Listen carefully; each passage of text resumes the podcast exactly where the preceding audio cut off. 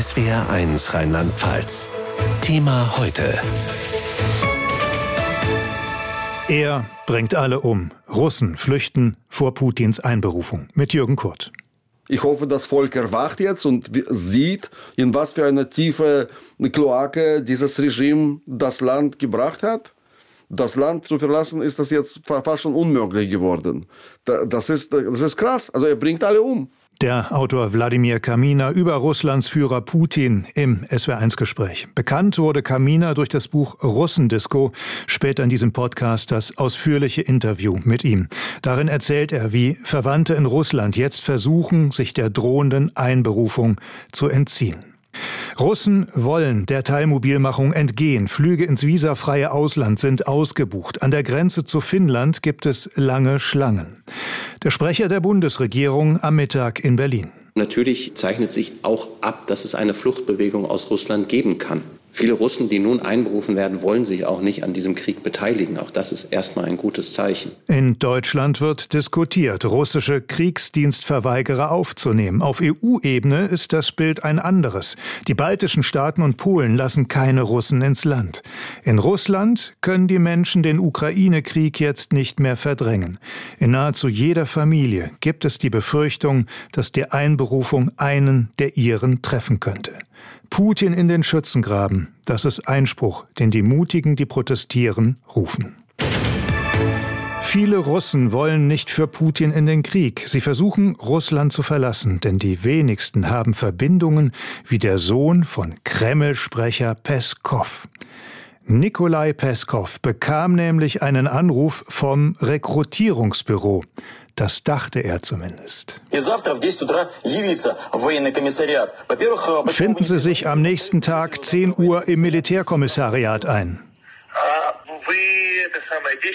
Und dann sagt der Sohn vom Kreml-Sprecher, ich werde nicht kommen. Sie sollten verstehen, dass ich Herr Peskow bin und warum es für mich nicht richtig ist, dort zu erscheinen. Mhm. Wie auch immer, ich regle das auf einer anderen Ebene, sagt Nikolai Peskow. Der Anruf war natürlich ein Fake, und zwar vom Team des inhaftierten Kreml-Kritikers Nawalny. Die Flucht der Russen vor dem Militärdienst. Estland, Lettland, Litauen und Polen weisen Russen an ihren Grenzen ab. In Deutschland wären russische Kriegsdienstverweigerer und Deserteure willkommen. Mitglieder mehrerer Parteien sind dafür, geflüchtete Russen aufzunehmen. Auch Bundesinnenministerin Nancy Faeser. Birgit Steinbusch im Gespräch mit SWR1 Hauptstadtkorrespondent Oliver Neuroth. Wer darf denn theoretisch nach Deutschland kommen? Also Chance auf Asyl haben alle, die begründete Sorgen haben, in der Heimat verfolgt zu werden, allgemein negative Konsequenzen zu befürchten haben wegen ihrer Haltung zum Krieg Russlands gegen die Ukraine. Das können auch intellektuelle Künstler sein. Gut 400 Menschen aus diesem Bereich, also intellektuelle Künstler, sind schon in Deutschland, haben Asyl bekommen. Und im April schon haben die zuständigen Behörden hier bei uns gesagt, Kriegsverweigerer zählen auch zu dieser Gruppe, die recht problemlos Asyl bekommen können. Natürlich wird jeder einzelne Fall geprüft, aber grundsätzlich zeigt sich das Innenministerium bei dem Thema offen. Und was müssen diese Russen dann tun, um nach Deutschland kommen zu können? Ja, das ist ein Knackpunkt bei der Sache. Die Bundesregierung plant jetzt nicht aktiv, russische Kriegsverweigerer nach Deutschland zu holen. Sie müssen schon selbst kommen und das ist schwierig. Erstmal brauchen die Männer einen internationalen Pass, um aus Russland rauszukommen, und den haben gar nicht so viele. Dann sagen einige Nachbarländer von Russland schon, wir lassen euch nicht über die Grenze. Und Flüge gibt es auch nur noch sehr wenige aus Russland heraus. Man müsste über Istanbul fliegen oder Kairo. Das ist kompliziert, teuer. Und man müsste dann weiter nach Deutschland kommen. Also eine schwierige Reise wäre das für russische Kriegsverweigerer. Und dann hier einen Asylantrag stellen. Ganz genau, das ist ein weiterer komplizierter Punkt. Man muss nämlich diesen Antrag hier in Deutschland stellen. Man kann also nicht schon in Russland in der deutschen Botschaft das machen oder in einem Konsulat. Die Männer müssen also erstmal den schwierigen Weg auf sich nehmen, dann den Antrag stellen und zittern, dass er durchgeht. Und wie will man dann sicher sein, dass es keine Spione sind oder Saboteure? Ja, tatsächlich haben die Sprecher der beteiligten Bundesministerien heute Vormittag hier vor der Presse betont, dass es eine Sicherheitsprüfung bei jedem einzelnen Fall gibt. Und da hörte man schon raus, dass man da auch streng sein wird, um eben zu verhindern, dass Spione oder Saboteure nach Deutschland kommen. Und ich finde, das klang so ein bisschen so, als wäre die Sorge wirklich da bei der Bundesregierung, dass man eben nicht das Tor einfach öffnet und jeden reinlassen will. Wer in Russland vor der Einberufung flüchtet, hat gute Chancen, in Deutschland bleiben zu können. Allerdings, es gibt keine Direktflüge und die meisten EU-Nachbarn Russlands lassen keine Russen ins Land. In Russland lässt Autokrat Putin offiziell 300.000 Reservisten einberufen. Aber wer weiß schon, wie viele es tatsächlich sein werden. Die Ukraine kann erhebliche militärische Erfolge vorweisen. In 5 Wochen hat sie zurückerobert, wofür Russlands Streitkräfte 5 Monate gebraucht haben. Das sagen einige Experten. In den russisch besetzten Gebieten sind heute die eilig angesetzten Scheinabstimmungen gestartet. Die Menschen in den Regionen Donetsk, Luhansk, Herson und Saporizhia sollen für einen Anschluss an Russland stimmen. SWR 1 Korrespondentin Marta Wilczynski. Auf den ausgehändigten Zetteln sollen die Bewohner der vom russischen Militär bzw. von den prorussischen Separatisten kontrollierten Gebiete ankreuzen, ob sie für einen Anschluss ihrer jeweiligen Region an Russland sind oder nicht. Und wenn sie entscheiden, Teil Russlands zu werden, so Föderationsratsvorsitzende Matvienko, versichere ich Ihnen, dass wir nicht zögern werden. Das Verfahren ist rechtlich und technisch äußerst übersichtlich und wir haben es vollständig ausgearbeitet. Alles, was man von unserer Seite benötigt, wird so schnell wie möglich folgen. Laut jüngster Meinungsumfragen wäre ein Großteil der russischen Bevölkerung für eine Eingliederung der ostukrainischen Gebiete. Auf der Straße in Moskau ist das Meinungsbild aber gemischt. Ich bin dagegen. Das ist eine überflüssige Belastung für uns. Man sollte deswegen auch uns fragen, aber nur sie werden gefragt.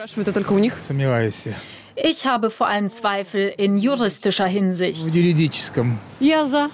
Ich bin dafür, weil meine Studienfreundin und ihre Kinder dort gelebt haben. Ich weiß, wie viel sie über diese 8 Jahre gelitten haben. Ich weiß das aus erster Hand. Deswegen bin ich dafür. Doch längst nicht alle haben eine eindeutige Haltung, wie etwa die 43-jährige Marina.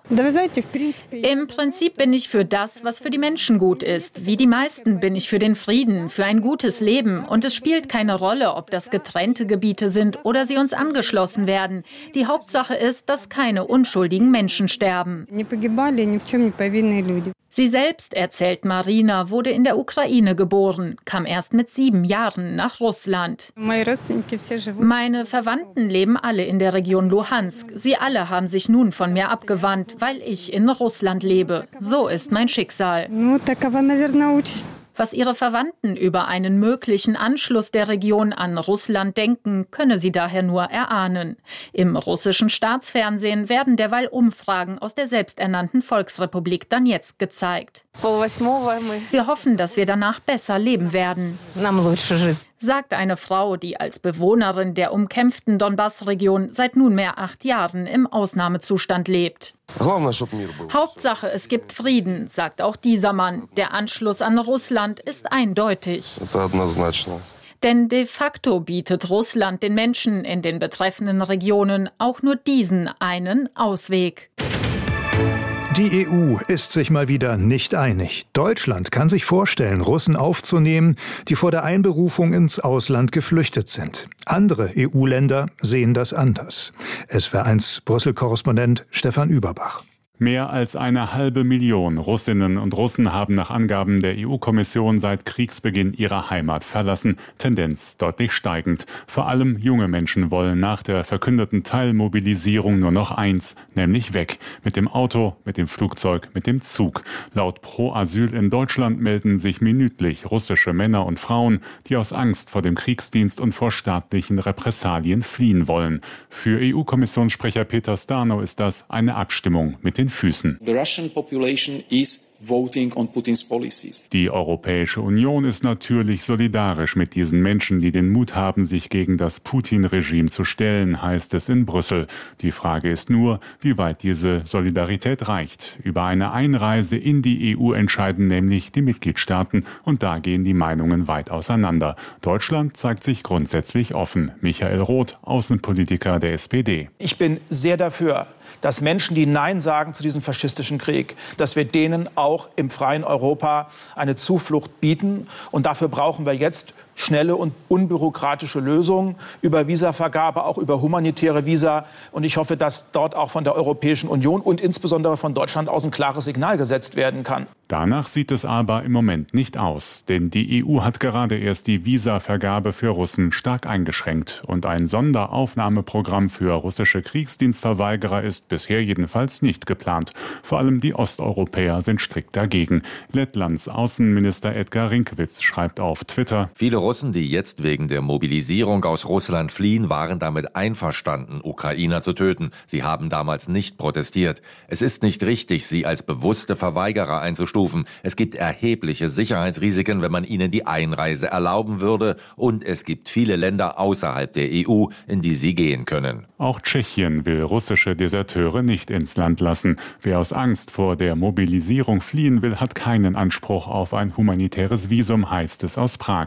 Und in anderen Ländern wird die Forderung laut, Russen nur dann einreisen zu lassen, wenn sie den Angriffskrieg in der Ukraine und die Putin-Politik in einer schriftlichen Erklärung ablehnen.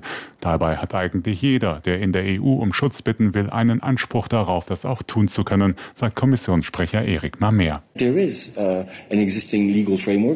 haben gesetzliche Regelungen für Menschen, die fliehen wollen und sich auf humanitäre Gründe berufen. Die können in der EU Asyl beantragen. Es gibt also kein Vakuum.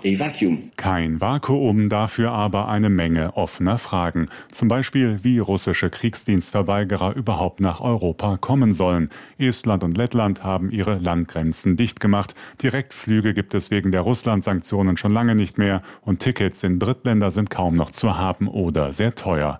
Unklar ist auch, ob eine drohende Einberufung zum Militär als ausreichender Asylgrund gilt. Oder ob Flüchtlinge aus Russland überhaupt Asyl in Europa beantragen wollen. Zumal dann für sie die üblichen Einschränkungen für Asylbewerber gelten würden. Eine Einreise aus humanitären Gründen müsste ebenfalls zunächst beantragt und genehmigt werden. Die Kapazitäten bei den Botschaften sind jedoch knapp. In Moskau sowieso, in Drittstaaten wie der Türkei laut Pro-Asyl inzwischen auch.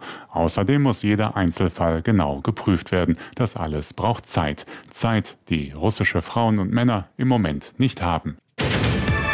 Die Angst vor der Einberufung, sie ist da. Viele Russen können den Krieg in der Ukraine nun nicht mehr verdrängen, denn jetzt kann es jede Familie treffen. Russland will Hunderttausende Reservisten einberufen. Putins Teilmobilmachung. Der Schriftsteller Wladimir Kaminer hat Familie und Freunde in Russland. Er ist in Moskau geboren und groß geworden, lebt seit über 30 Jahren in Berlin. Sein Buch Russendisco kennen wahrscheinlich die meisten. Es wurde auch verfilmt. Birgit Steinbusch hat mit Wladimir Kaminer gesprochen. Jetzt dieser Aufruf von Wladimir Putin, ja. Mehrere hunderttausend Reservisten will er einziehen für den Krieg. Man weiß nicht, wie viele genau. Dieser Punkt wurde geschwärzt in seiner Teilmobilisierungserklärung. Also diese 300.000 ist gar nicht... Nein, es geht um 1 Million eigentlich. Die Infos, die jetzt durchsickern, sagen, diese geschwärzte Zahl ist 1 Million. Und der Pressesprecher Putin sagte, das stimmt nicht. Das heißt, das stimmt, weil er immer das Gegenteil sagt von dem, was Wahrheit ist. Wie ist es mit Familie, die Sie ja noch haben in Moskau und durchaus Neffen, ja, die jetzt eingezogen werden könnten? Die Leute sind alle in Panik. Also ich versuche sie zu beruhigen. Das heißt ja nicht jetzt, dass alle morgen gleich sterben. Es gibt da Gebiete, wo also viel schlimmer ist. Ja, in Moskau werden jetzt diese Einberufungsbescheide auf der Straße verteilt, auf Metrostationen. Das ist natürlich eine ganz neue Situation. Ich hoffe, das Volk erwacht jetzt und sieht, in was für eine tiefe Kloake dieses Regime das Land gebracht hat. Aber viel mehr tun mir die Menschen leid in diesen Luhansk und Donetsk, wo wirklich die Menschen, die Putin angeblich retten wollte. der hat ja die fast gesamte männliche Bevölkerung dort umgebracht, dieser Mann. Alle, die nicht bei 3 auf den Bäumen waren, wurden an die Front geschickt und dort umgebracht. Deswegen schreiben sie auch offiziell diese niedrige Opferzahlen in der russischen Armee, weil diese Menschen nicht zur russischen Armee gehören. Wären einfach ohne, dass sie bei der russischen Armee jemals waren, werden dort vernichtet. Das ist, also dieser Krieg ist wirklich eine unsägliche Blamage. Also jeder Krieg ist furchtbar, aber dieser Krieg ist besonders ekelhaft.